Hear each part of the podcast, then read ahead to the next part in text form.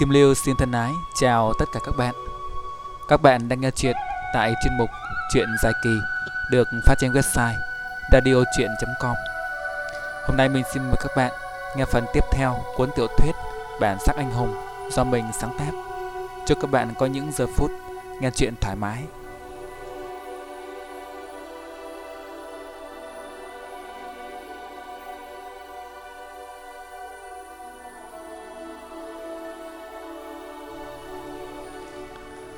Đến hẹn lại nên, thời điểm đầu tháng 10 là lúc sinh viên khắp mọi nơi nô nước tựu trường. Tại các bến xe lớn nhỏ, đầu đầu cũng thấy cảnh sinh viên tay sách nách mang, hành lý đùm đề từ các tỉnh xa lên thành phố chuẩn bị vào năm học mới. Thành phố Hồ Chí Minh, hay người ta vẫn quen gọi bằng cái tên Sài Gòn, là tụ điểm sầm bút nhất nước. Mỗi năm lượng người đổ về nơi đây đông không sao kể xiết, tựa như muôn sông đổ bể đủ các hạng người trên đời, từ tốt đến xấu, từ côn đồ cho tới trí thức, từ nghèo khổ cho đến giàu có. Tất cả đều tụ lại kiếm miếng ăn, tìm chỗ đứng cho tương lai. Điều đó biến thành phố trở thành một nơi vừa phồn hoa đô hội, vừa nhiễu nhương thế sự. Sài Gòn như một con rối mang hai cái mặt nạ. Một cái mặt nạ hào nhoáng, xa hoa của thế giới những kẻ tiền sư bạc thừa, đi mây về gió, cuộc sống thành thơi. Cái mặt nạ giàu sang ấy phủ lên các mặt nạ tồi tàn của thế giới, những con người mệt hạng, nghèo khổ vô văn hóa phía đằng sau. Hầu hết họ đến từ khắp các miền quê. Lý do chính là bởi tình hình kinh tế ngày nay đẩy cuộc sống của dân quê vào tình thế mỗi lúc một khó khăn. Ngày tháng nông nhàn càng lúc càng dài, lượng công việc không đáp ứng nổi số lao động mỗi lúc một tăng. Cho nên giới thanh niên nhàn rỗi, những ai đi được thì đều đi hết kiếm một công việc xa nhà, trang trải nỗi no cơm áo. Họ tản vào khắp các xí nghiệp, nhà máy chợ búa, công trường trong thành phố để tìm việc. Những người may mắn có được việc thì phải nai lưng ra làm với tiền công không bỏ tiền ăn. Những người xui xẻo không tìm được việc thì lại cầm cụi đi bán vé số, đi mò rác. Số còn lại trở thành bọn đầu trộm đuôi cướp, hút chích xì ke. Thể loại này nhan nhản khắp nơi. Võ Tài cùng với hai đứa bạn thân là Long và Điệp hôm ấy cũng nôn nức xuống thành phố đi học. Sáng tinh mơ gà chưa gáy đã thức dậy. Trời mưa rã rích là dư âm của trận mưa lớn đêm qua. Ba thằng đều ngủ cả ở nhà võ tài. Đêm hôm đó để sáng sớm cùng đi cho tiện. Những người ở quê khi lên thành phố thường cố gắng đi chuyến sớm nhất để tối về còn kịp. Trong số ba thằng chỉ có võ tài là hay theo cha đi xa, chủ yếu là đi giao lưu với các môn phái khác. Còn lại hai đứa cũng chỉ thỉnh thoảng mới có dịp đi, nên thành phố vẫn còn là một nơi xa lạ với hai người. Huỳnh phu nhân dậy còn sớm hơn bọn chúng. Võ Tài vừa thay đồ xong thì đã thấy bà gõ cửa bước vào. Nó vội nói: "Mẹ à, trời còn chưa sáng, mẹ à sao không ngủ, dậy đi làm gì?" Thằng Long và thằng Điệp vội vàng thưa gửi. Huỳnh phu nhân trước giờ cũng coi hai đứa này thân thiết như con cái nên không hề câu lệ, liền nói: Mẹ qua xem mấy đứa tụi mày chuẩn bị có đầy đủ không? Lần đầu tiên sống xa nhà, nhất thiết mọi thứ phải chú đáo, ra đường phải cẩn thận. Thành phố không giống thôn quê chất phác chúng ta đâu. Bà nói một chàng dài, cũng không ngoài đại ý, dặn dò con cái phải cẩn thận. Nói một hồi thì nước mắt rơi lã chẽ Huỳnh phu nhân tính tuy nóng như lửa, nhưng đối với con cái rất mực thương yêu chiều chuộng, khác hẳn với sự nghiêm khắc của chồng. Nên giờ phải để đứa con trai sống xa nhà, bà không khỏi cảm thấy buồn bã, lo lắng trong lòng. Bà đã định là sẽ theo con lên thành phố để sắp xếp nơi ăn chốn ở cho bọn chúng. Huỳnh trưởng môn quen biết cực rộng, nếu bà mở lời thì việc ăn ở hoàn toàn chẳng phải là vấn đề gì. Chỉ tính riêng dàn đệ tử đã xuất môn thì cũng đã có cả trăm người, rất nhiều người thành đạt. Đệ tử Huỳnh gia trước nay lấy chữ sư làm trọng, chữ sư trong chữ tôn sư cực kỳ kính trọng sư phụ. Đấy cũng là truyền thống lâu đời trong giới võ thuật Việt Nam. Ngày xưa, chữ thầy thậm chí còn lớn hơn chữ cha. Cái nét tôn sư độc đáo ấy đến nay dường như chỉ có Huỳnh gia võ quán là giữ lại được. Đệ tử khắp trên dưới, dù đã xuất môn hay còn đang tập luyện, mỗi lần nhắc tới sư phụ đều hết sức kinh ngưỡng. Đừng nói Huỳnh trưởng môn có lời nhờ vả, chỉ cần họ biết võ tài xuống thành phố học thì sẽ lập tức cung phụng chăm sóc như anh em ruột. Nhưng huynh trưởng môn Nhất định không cho phép Bắt con cái tự lo liệu lấy mọi sự, Không được cậy nhờ ai. Võ Tài thấy mẹ khóc thì liền nói, Mẹ khóc cái gì vậy? Rảnh rỗi con về thăm mẹ liền. Từ đây lên thành phố Có chút xíu thôi mà. Huỳnh phụ nhân, Huỳnh phụ nhân lau nước mắt rồi bảo, Thì tao nói vậy thôi, Mấy đứa bọn mày đi đi, Nhanh không trễ xe đấy. Ba đứa dạng một tiếng rồi xách vali bước ra ngoài. Vừa ra tới cửa Thì võ tài đứng khựng lại. Ngày đó là một giọng trẻ con Trong trẻo cất vang. Anh ba đi học hả? Chừng nào anh ba mới về? Võ tài bất giác cảm động. Ra là đứa em gái út mới 5 tuổi đầu, Bộ dạng ngái ngủ, Tay ôm con gấu bông nhỏ Đứng nhìn nó. Bình thường con bé có bao đâu Vậy mà hôm nay biết nó đi xa, Lại dậy sớm tiện nó. Võ Tài liền cúi xuống bế con bé lên. Lựng nựng mấy cái rồi nói, Ở nhà ngoan, Chừng nào ờ, sinh nhật, Anh ba về mua quà cho hen. Con bé cười cười, Lắc lắc cái đầu nói, Anh ba nhớ đấy nhé, Không được gạt em đâu đấy. Võ Tài cười, Rồi hôn chụt một cái vào má con bé nói Ừ Anh ba nhớ rồi, Em vào đi ngủ tiếp đi, Ở nhà là phải ngoan đấy. Vừa nói vừa truyền con bé sang cho hình phu nhân. Bên ngoài đã có xe chờ sẵn Đưa cả ba đứa ra bến Huỳnh gia có xe hơi riêng Nhưng Huỳnh trưởng môn Muốn võ tài cũng đều giống những người khác Nên ông không cho xe chở nó lên thành phố Mà bắt phải đi xe ngoài Ra tới bến xe thì gà vừa gáy sáng Đây là một bến xe khách nhỏ Chỉ có vài ba chiếc Bọn võ tài nhanh nhậu lên chiếc xe ba chục chỗ ngồi đã mua vé sẵn. Trên xe người đã ngồi chật, đa phần cũng đều là sinh viên giống nó. Nhìn ngó mãi thì mới thấy băng ghế cuối có một người ngồi, cả ba cùng chạy xuống an vị. Vừa lúc xe chuyển bánh. Đây là lần đầu tiên sống xa nhà, nên cả ba đứa trong lòng đều cảm thấy sao xuyến. Cứ nhìn ngó ngó ra đường, mặc dù bên ngoài trời vẫn còn tối mịt, đầu óc theo đuổi những suy nghĩ khác nhau. Võ Tài quay sang thì thấy người đàn ông bên cạnh đang ngồi nhắm mắt dưỡng thần. Người này mũi cao mày rậm, chán nổi gân xanh, người tỏa hơi nóng, tuổi khoảng trung niên. Vừa nhìn thấy, Võ Tài đã biết là người học võ. Không chỉ thế mà còn là một cao thủ.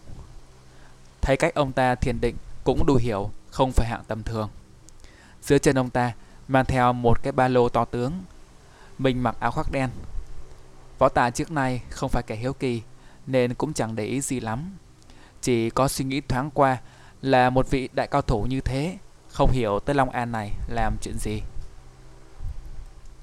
Bỗng thấy ông ta nhẹ nhàng mở mắt, cất tiếng hỏi. Cậu cũng học võ à? Không biết sư phụ là ai? Giọng nói người này trầm ấm âm vang, nói nhỏ mà tiếng to, hơi thở như thúc lên từ đan điền. Võ Tài theo cha học võ từ nhỏ, đã có chút ít căn cơ trình độ thẩm định cũng không phải hạng xoàng. Nghe tiếng liền biết ngay là kẻ có nội công thâm hậu. Thấy thế nên nó không dám vô lễ, liền lễ phép đáp. Cháu cũng chỉ biết mấy chiêu thức phòng thân, tên tuổi gia sư cũng không tiện nhắc đến. Không biết chú đây là người ở đâu, có trong môn phái nào không? Những người ngồi ở hàng ghế trên thấy kiểu nói chuyện của võ tài sặc mùi kiếm hiệp thì đều bất giác quay lại nhìn. Một số thậm chí còn cười khúc khích. Nhưng võ tài không hề để ý, bởi đó là cách nói chuyện giữa những người học võ với nhau. Cũng khó trách người ngoài lấy làm lạ. Người đàn ông kia mở miệng đáp, nói mà như không nói, nhưng tiếng lại như xoáy thẳng vào, vào tai võ tài. Cậu tuổi con trẻ, nhưng nội công không phải tầm thường. Nhất định là có cao nhân dạy dỗ. Theo ta thấy, ở đất Long An này, chỉ có thể là Huỳnh Tiết Huỳnh đại trưởng môn của Huỳnh gia võ quán, danh chấn thiên hạ mà thôi. Võ tài giật mình, không ngờ người này mới nhìn một cái đã ra la lịch của mình, liền vội cúi đầu thưa. Nhãn lực của chú thật kinh người, cháu là môn hạ của huynh trưởng môn, cùng với hai người bạn đây là sư huynh đệ đồng môn với nhau. Vừa nói vừa chỉ tay về phía thằng Long và thằng Điệp. Bọn cháu lên thành phố đi học. Người kia gật đầu nói. Ta đoán chắc không phải môn hạ tầm thường. Cỡ như cậu thì có lẽ đã luyện công từ nhỏ, theo đúng con đường tu tập, lại có danh sư tận tình chỉ bảo thì mới được như ngày hôm nay. Nhất định phải có mối quan hệ thân thiết với Huỳnh gia. Có phải cậu là người nhà của huỳnh trưởng môn. Cả ba đứa võ tài tròn mắt nhìn nhau. Cái người này như quỷ ma, cái gì cũng nhìn ra được. Võ tài liền đáp.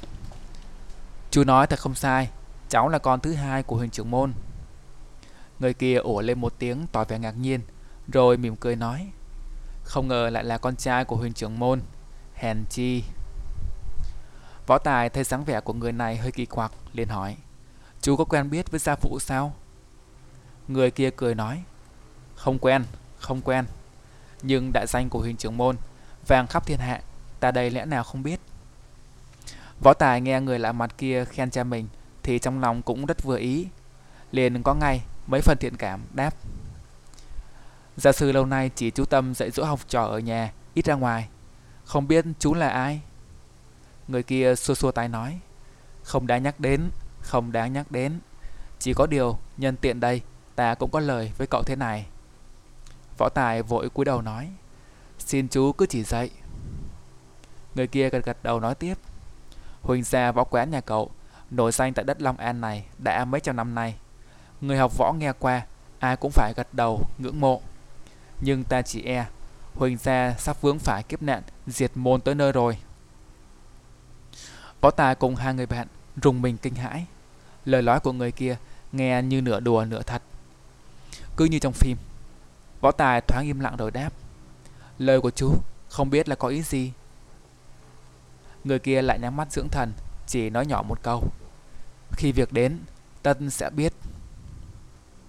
Võ Tài thấy vậy thì thôi không hỏi nữa. Chỉ nghĩ là người này có ý muốn trêu đùa.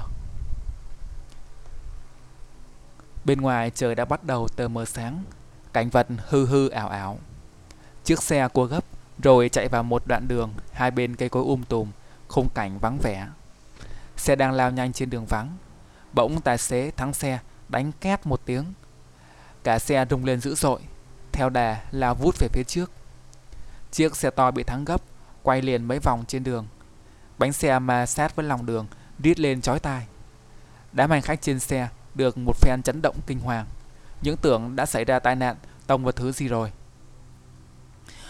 Mấy người còn đang mơ màng ngủ, trở tay không kịp, và đập liên hồi vào ghế, rồi té bộ nhào xuống sàn xe. Có mấy người bất tỉnh ngay tại trận. Võ tài, võ công cao cường, chỉ một tay bám nhẹ vào chiếc ghế bên trên là giữ được thăng bằng.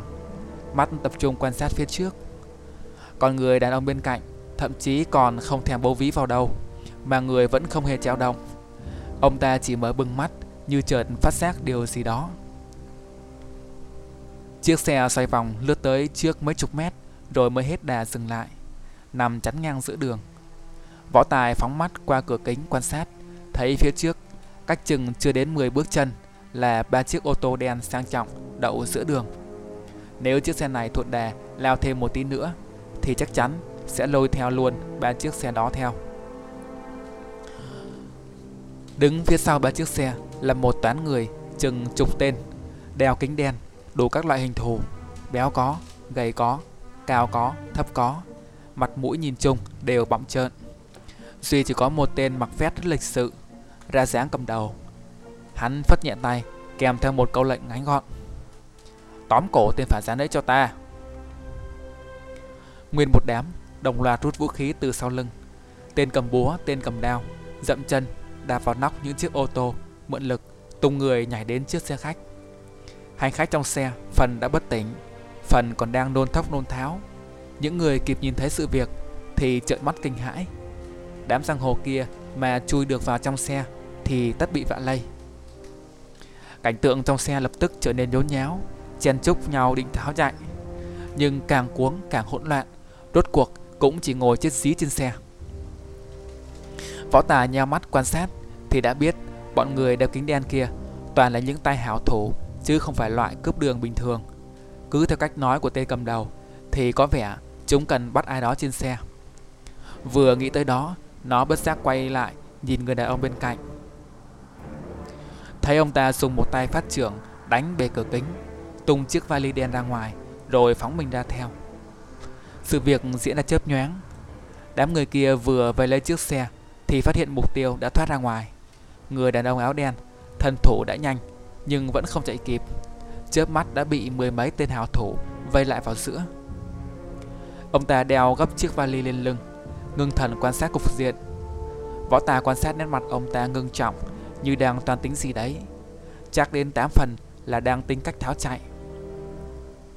Tên cầm đầu mặc vest sang trọng từ trên nóc chiếc xe khách, nhún người hai cái, đã đứng đối diện với người mặc áo đen, vẻ mặt hết sức khinh bỉ nói, ta xem người còn trốn được tới khi nào. Muốn sống thì mau giao hàng ra, rồi theo ta về gặp bang chủ chịu tội. Người khoan hồng đại lượng, không chừng sẽ mở cho ngươi con đường sống. Người áo đen đứng giữa vòng vây, vẫn hết sức bình tĩnh, dáng vẻ đường đường, không có chút khiếp sợ, chỉ nhếch mép cười khinh khỉnh nói đây cũng không phải lần đầu tiên ta bị mấy tên cu ly bọn mày vây bắt. Nên tốt nhất đừng rườm lời. Hàng ở đây, sỏi thì đến mà lấy. Nói rồi ông ta ngoặc tay ra sau Rút phăng hai thanh kiếm sáng lóa Đã dâu sẵn hai bên vali Ra thủ thế. Tên đeo kiếng sắc mặt Lập tức xa sầm Lùi về sau ba bước Phất tay ra lệnh. Phanh thấy nó ra cho ta. Bốn tên đàn em Hai tên cầm đao Một tên cầm búa Một tên cầm côn Lập tức chia thành bốn hướng xông vào giáp công người áo đen. Số còn lại cũng lăm lăm vũ khí, sẵn sàng ứng chiến. Người áo đen múa song kiếm, tung người lên không xoay hai vòng, đồng loạt đón lấy bốn mũi công. Kiếm khí sáng lóa, kiếm thanh ong ong. Sau ba chiêu đã đẩy lùi được kẻ địch. Bốn tên này vừa thối lui, bốn tên khác từ phía sau liền nhào lên tiếp chiến, kẻ từ trên bổ xuống, kẻ từ dưới đánh lên. Hai tên còn lại từ trái phải đánh tới, khi thế thập phần hung hãn, nhất định ép người áo đen vào tử lộ. Lần này người áo đen phải xoay chuyển qua lại tới 5 chiêu. Hắn tung người lên không, đôi song kiếm hoa lên như quạt máy mới gạt được thế công của kẻ địch. Vừa tiếp đất, chân hắn đã có phần hơi loạn trạng. Rõ ràng đám người tập kích kia võ công rất khá. Chưa kịp lấy lại thăng bằng thì bốn tên còn lại cũng đã ra chiêu đồng loạt xông tới bức người áo đen phải lùi liền ba bước mới xuất được kiếm chống đỡ. Lần này thì sự vất vả tăng hẳn. Hắn ra liền bảy chiêu vẫn không giành lại được cục diện. Có vẻ những có vẻ như những tên càng về sau võ công càng cao. Đám người tập kích dường như tỏ ra sốt ruột. Chưa đợi bốn tên kia đánh xong thì bốn tên lúc đầu liền nhảy vào vây công. Bọn này tuy đông nhưng không loạn, các chiêu thức tiến thủ phối hợp rất nhịp nhàng, đám người như một thế trận giạt rào không ngớt. Người áo đen kia tuy lợi hại nhưng nhanh chóng rơi vào thế hạ phong. Trên người đã bị đả thương mấy chỗ, máu tuôn xối xả. Chỉ e chẳng bao lâu nữa sẽ cục tại trận. Những người trong chiếc xe khách đều chố mắt quan chiến, không khỏi thấy thú vị. Giang hồ chém nhau từ trước tới giờ vốn là một đề tài rất thu hút, huống chi còn diễn ra ngay trước mắt. Lại thêm toàn cao thủ đánh nhau, cảnh tượng thật tưởng chỉ có trong phim mà thôi.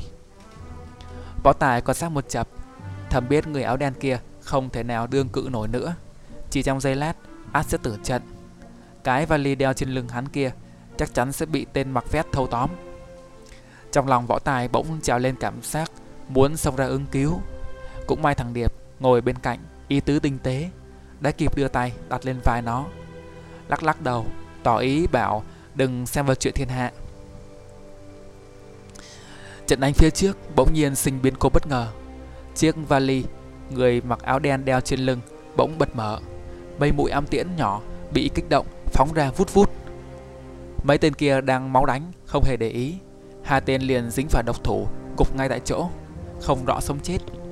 Những kẻ còn lại liền định thần thì lại thấy thêm chục mũi tên nữa đồng loạt phóng ra. Nhưng lần này chúng đã có sự đề phòng nên đều đỡ gạt được hết. Chúng toàn quay đầu lại, hạ sát người áo đen, thì chỉ thấy trong vali phun ra một tràng khói trắng mù mịt, dày đặc. Làn khói nhanh chóng tỏa ra xung quanh, cộng thêm với sương mù buổi sáng che khuất tầm nhìn trong chu vi tới cả chục mét. Chẳng biết tên nào lo lắng, vội la toáng lên. Cẩn thận có độc! Võ Tài ngồi trong xe, thấy thủ đoạn ra tay của người áo đen, quả nhiên xuất thần. Rõ ràng là đã toan tính đường tháo lui từ trước lại thấy từ trong đám khói trắng hỗn độn một bóng đen phi nhanh ra ngoài không ai khác chính là người áo đen đó hắn ta chạy vội trở lại chiếc xe khách chớp mắt đã lại lao đến chỗ cửa sổ đã bị đập vỡ khi nãy. Thò tay vào trong, lôi ra dưới ghế một vật gì đó đen đen vuông vuông. Thoáng thấy là một chiếc hộp bằng gỗ. Người áo đen đút vội cái thứ đó vào người, rồi lật nhanh vào vườn cây rậm rạp bên đường. Thoáng cái đã mất tâm mất dạng. Sự việc diễn ra nhanh chóng. Bọn người kia đến lúc lập lại được trật tự thì bóng sáng người áo đen chỉ còn là những lai động mờ mịt trong khu vườn. Bọn chúng vội vã chi hô đuổi theo.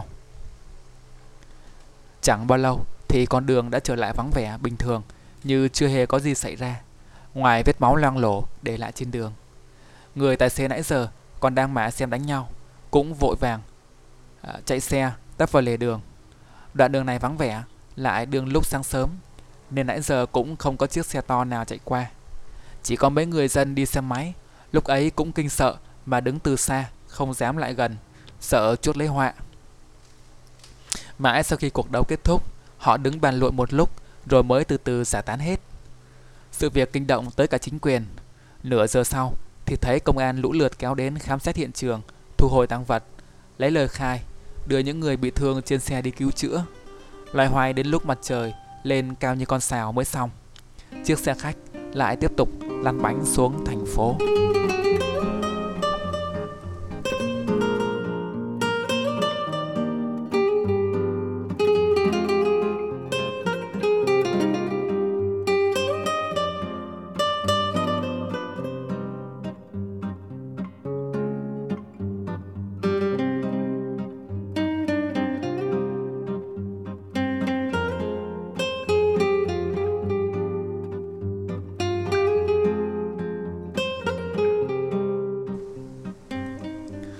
Gòn, thành phố của những ước mơ, mỗi năm lại thêm chật trội, người xe ngày đêm chen chúc, đi lại ngập đường như ngày hội.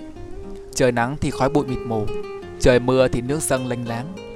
Gần 10 triệu con người từ tập phương thiên hạ tập trung về đây, kiếm sống giữa thời buổi kinh tế khó khăn. Dân tình vì đó ngày một phức tạp, thế sự mỗi lúc một thêm nhiễu nhương. Bọn võ tài xuống tới nơi thì trời đã ngả chiều.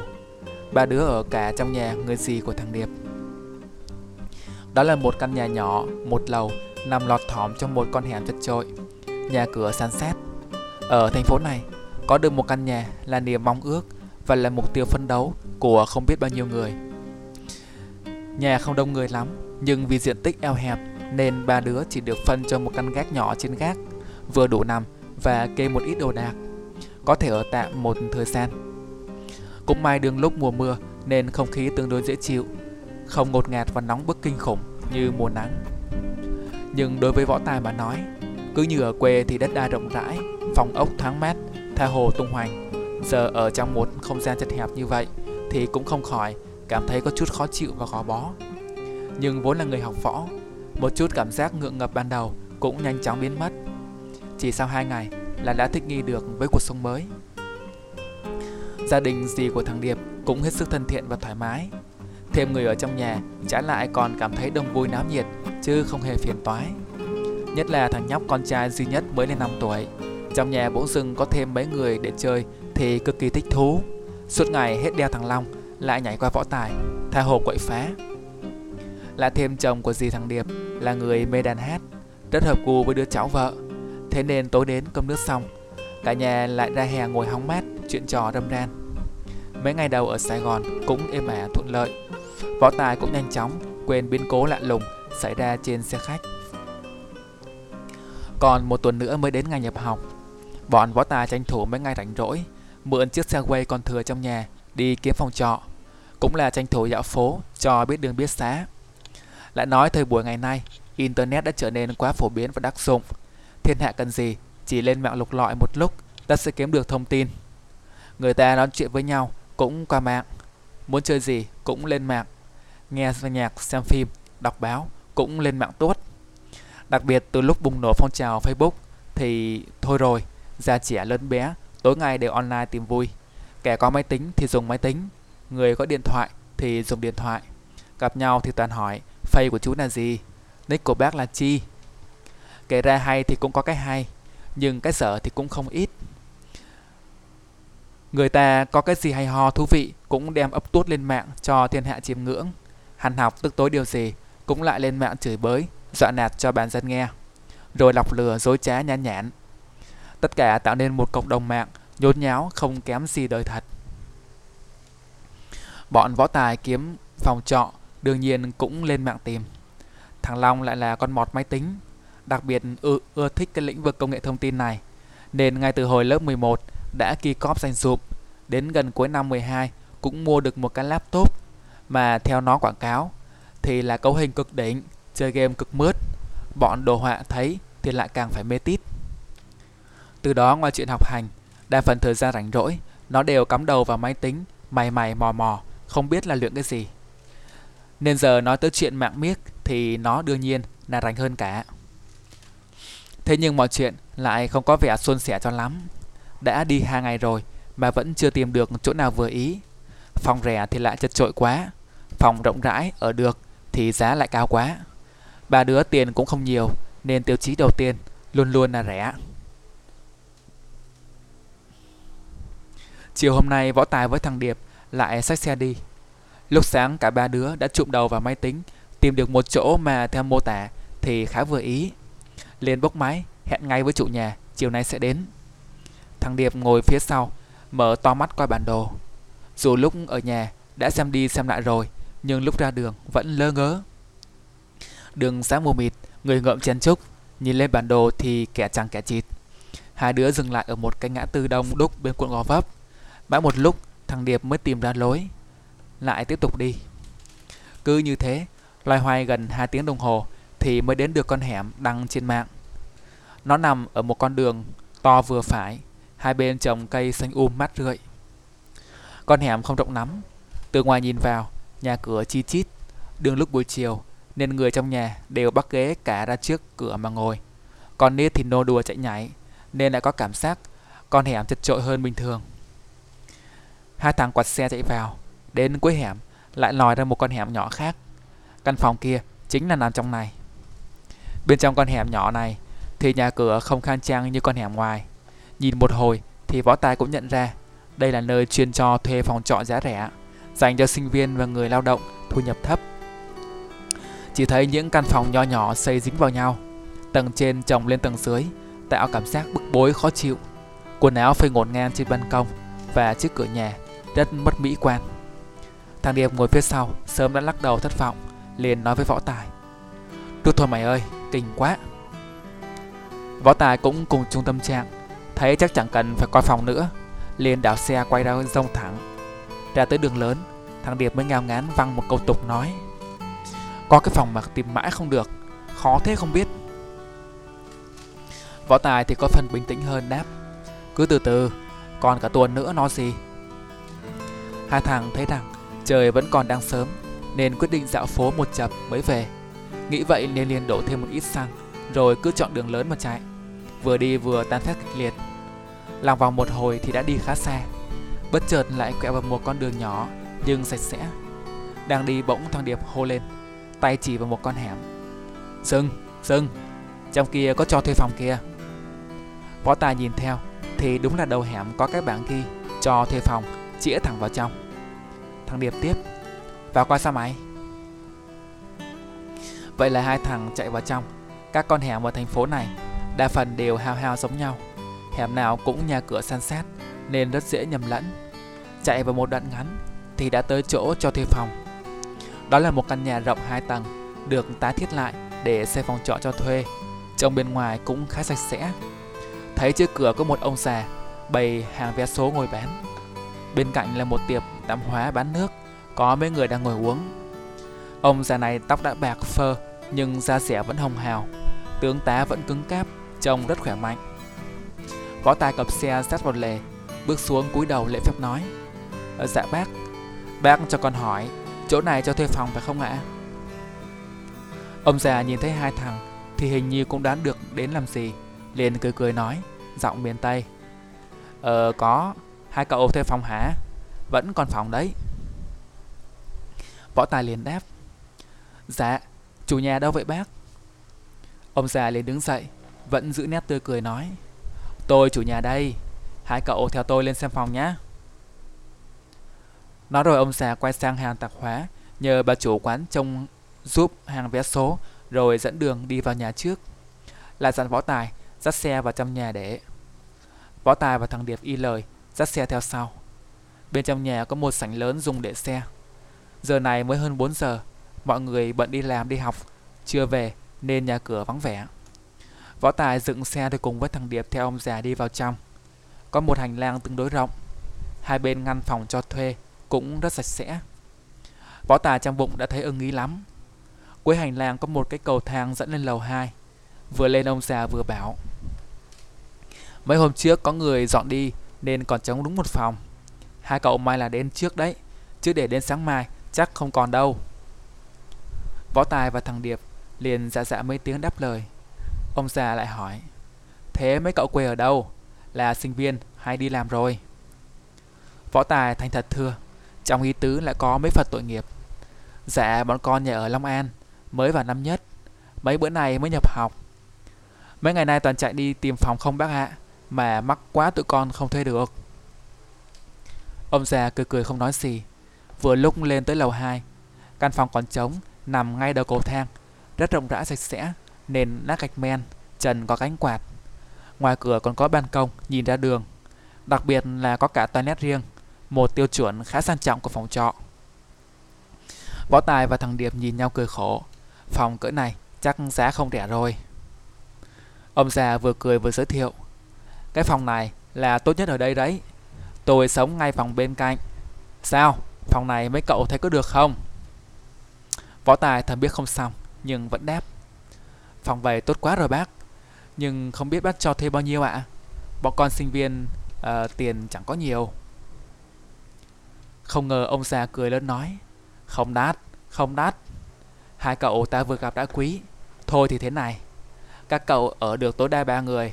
Mỗi tháng có tiền thì trả cho ta một triệu rưỡi là được rồi. Nhưng các cậu đừng có nói với những người chung quanh, kẻ họ phân bì.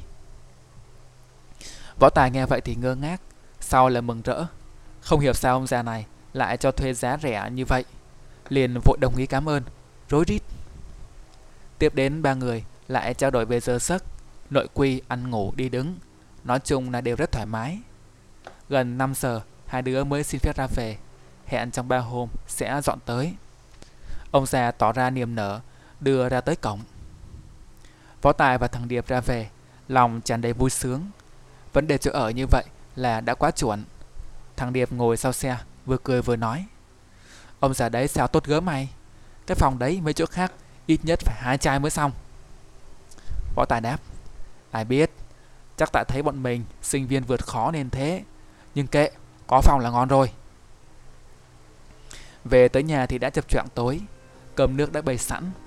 Trong bữa ăn, hai đứa đem chuyện thuê nhà ra thuật lại một lượt, rồi xin phép chú gì của thằng Điệp mấy hôm nữa sẽ chuyển đi.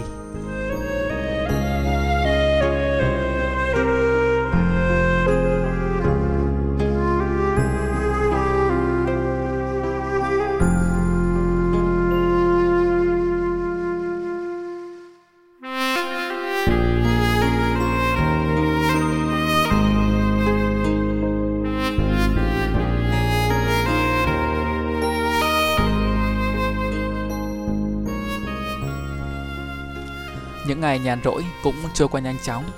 Đến mai là đã tới ngày nhập học. Ba đứa võ tài đã chuyển về nơi ở mới được mấy ngày Cũng đã quen với môi, môi, với môi trường nơi đây. Trong lòng đều cảm thấy rất vừa ý. Mọi sinh hoạt đều thuận tiện Khu nhà cũng yên tĩnh. Ông chủ nhà thì lại rất vui vẻ. Sáng đến chiều chỉ ngồi bán vé số trước cửa. Mọi người trong nhà hình như đều là người đi làm. Võ Tài thỉnh thoảng mới thấy họ. Họ đi làm từ sớm Tối mù mới về gật đầu chào hỏi mấy câu qua loa là xong.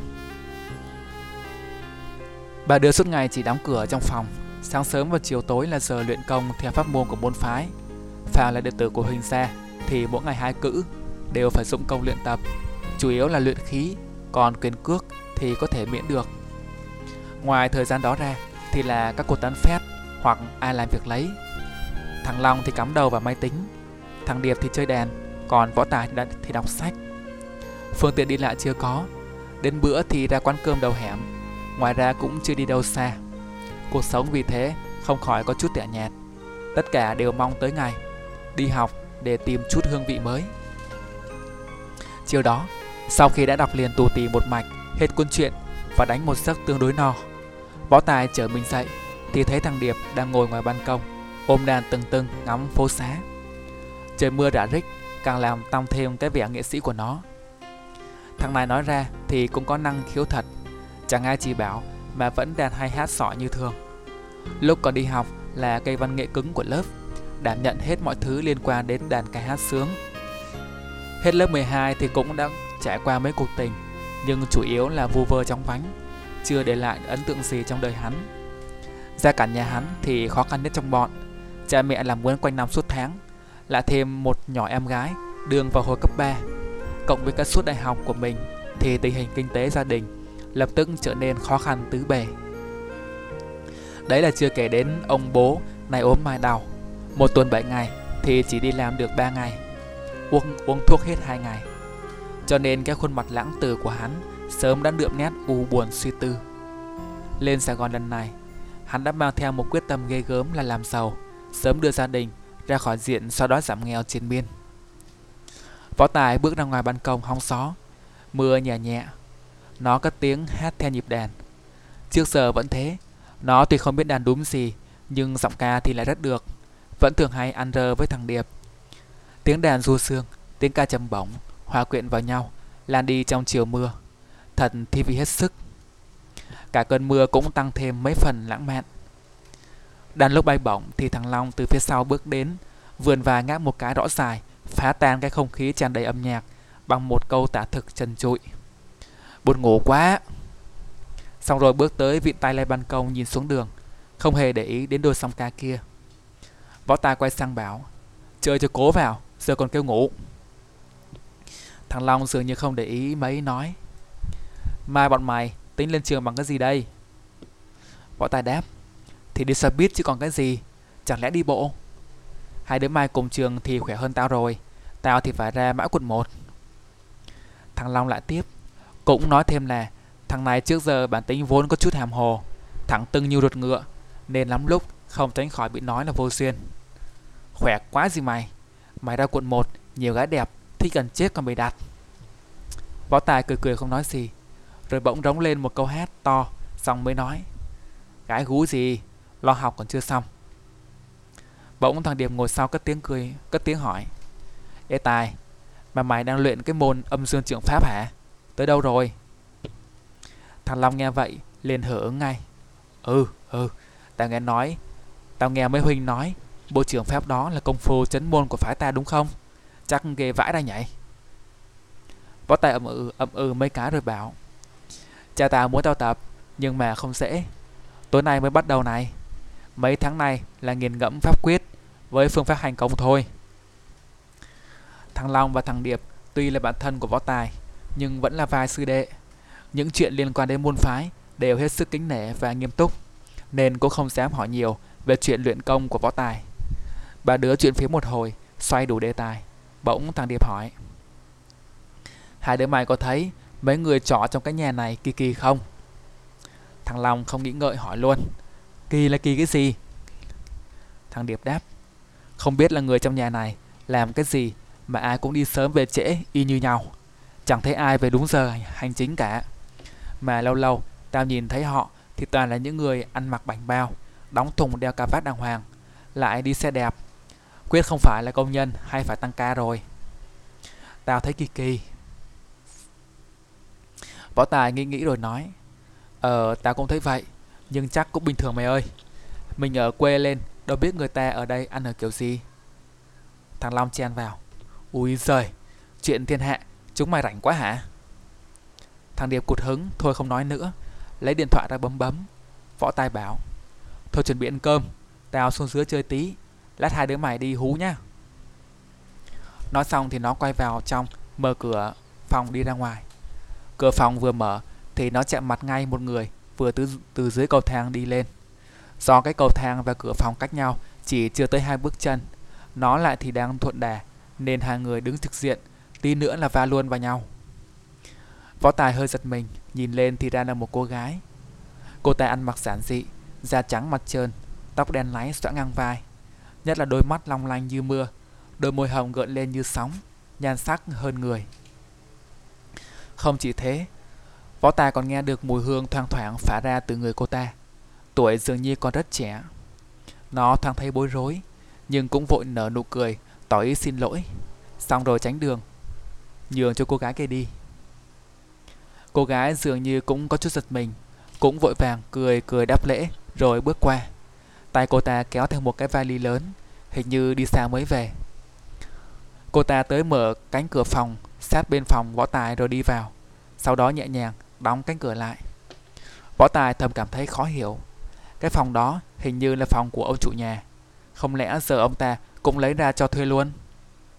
Nhưng nó cũng chẳng bận tâm gì mấy, liền rảo bước xuống cầu thang. Trước cửa nhà, ông già vẫn đang ngồi bán vé số, trời mưa rả rích.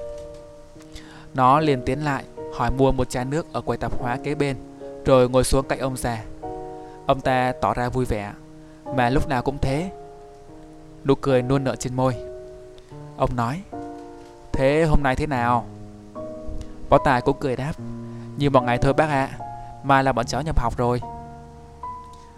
Kỳ thực mấy bữa nay, Võ Tài hay ngồi hay xuống ngồi chơi với ông già này. Lúc đầu thì là vì rảnh rỗi vô sự nên xuống chơi, nhưng càng chơi càng thấy ông già học vấn rất rộng, tinh thông sự đời, lại hình như cũng thích nó nên chuyện trò rất cởi mở. Thế là nó hay xuống ngồi tán chuyện với ông luôn.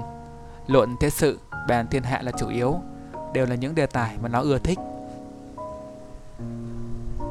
Ông già cười cười nói, thanh niên các cậu ngày nay có trường nọ trường kia, ngành nọ ngành kia để đua nhau mà học.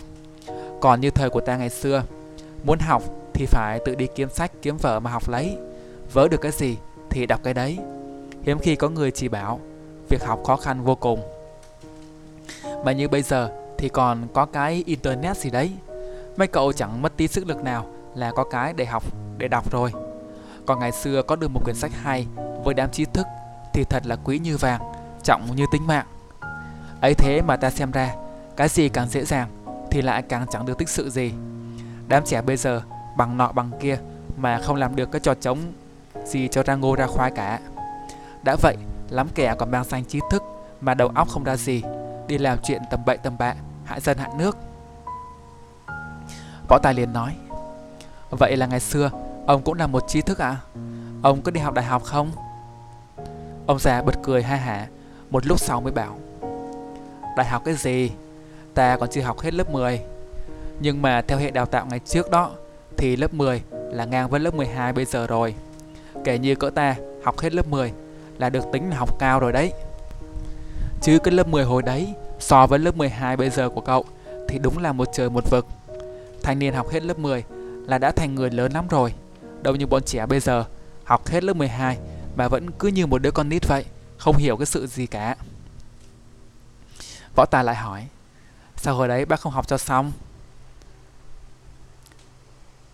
dáng vẻ ông dáng vẻ ông già đượm nét phong trần phảng phân có chút gì đó bất mãn với thời thế ông ta trầm ngâm nét mặt như có phần hồi tưởng thời đó chiến loạn liên miên hết đánh rồi lại hòa rồi lại đánh ta bị bắt xung quân đi lính, đánh nhau với những người cộng sản đánh mãi cuối cùng cũng không thắng được về sau lại bôn ba lặn lội khắp nơi Cuối cùng may mà giữ được cái nhà này, nên mới có chỗ để sống. Không thì chắc chỉ còn nước, đi lượn ve chai mà thôi. Ông già nhìn mưa luộn thế sự một hồi nữa. Bỗng võ tài, nhớ cái gì đó, lên tiếng hỏi. Ủa mà nhà mình, có người mới tiến thuê phòng hả bác? Ông già hơi ngạc nhiên hỏi lại. Có ai đâu? Sao cậu hỏi thế? Võ tài đáp. À, nãy cháu đi xuống gặp một cô gái đi vào trong phòng của bác đấy. Cháu tưởng người mới tới thuê Ông già bật cười nói Con bé đấy là cháu gái ta đấy Ba mẹ nó chết cả rồi Nó sống với ta từ nhỏ Nó vừa học xong năm nhất Mấy hôm rồi đi chơi xa Nên mấy cậu không có thấy Hôm nay mới về đấy Võ Tài, Võ Tài nghe vậy thì ớ ra không ngờ ông già lại có đứa cháu gái xinh đẹp đến vậy. Ông ta ha hả nói tiếp. Nó vẫn chưa có bạn trai đâu. Các cậu đứa nào giỏi thì cứ thử. Nhưng nói trước là tính tình của nó kỳ cục lắm đấy nha. Nói xong rồi ông vẫn còn cười. Võ Tài tỏ ra bối rối. Thật sự thì nó không để ý mấy tới chuyện đó. Vừa hay thì lúc đó có thằng Long với thằng Điệp xuống đi ăn cơm, liền kéo nó đi theo. Bà đưa đi khỏi, Ông già nhìn theo nở một nụ cười khó hiểu. Quán cơm nhỏ trước hẻm chỗ bọn võ tài, trọ, cứ đến bữa là chật người. Nhất là buổi chiều tối mưa lâm đầm thế này. Người người ra vào vội vã để tránh mưa, nên khung cảnh có vẻ tấp nập hơn bình thường. Bà chủ quán mập mạp, tay gắp đồ ăn liến thoáng, miệng không ngừng hỏi khách muốn ăn gì. Bà đưa võ tài chen chúc một lúc cũng lấy được ba đĩa cơm. Vừa định quay vào trong, chọn một bàn trống để ngồi.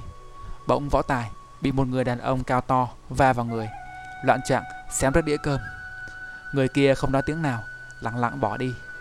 Võ tài cũng không để ý, quan sát lại đông nên cũng không nhìn rõ là ai. Nhưng nó chợt có cảm giác rất quen thuộc, dường như đã gặp người này ở đâu đó. Nhưng cảm giác đó cũng chỉ thoáng qua, nó cũng quên ngay. Cơm nước xong xuôi, ba đứa về nhà, quanh quẩn thêm một hồi nữa thì quyết định đi ngủ sớm để mai lên đường.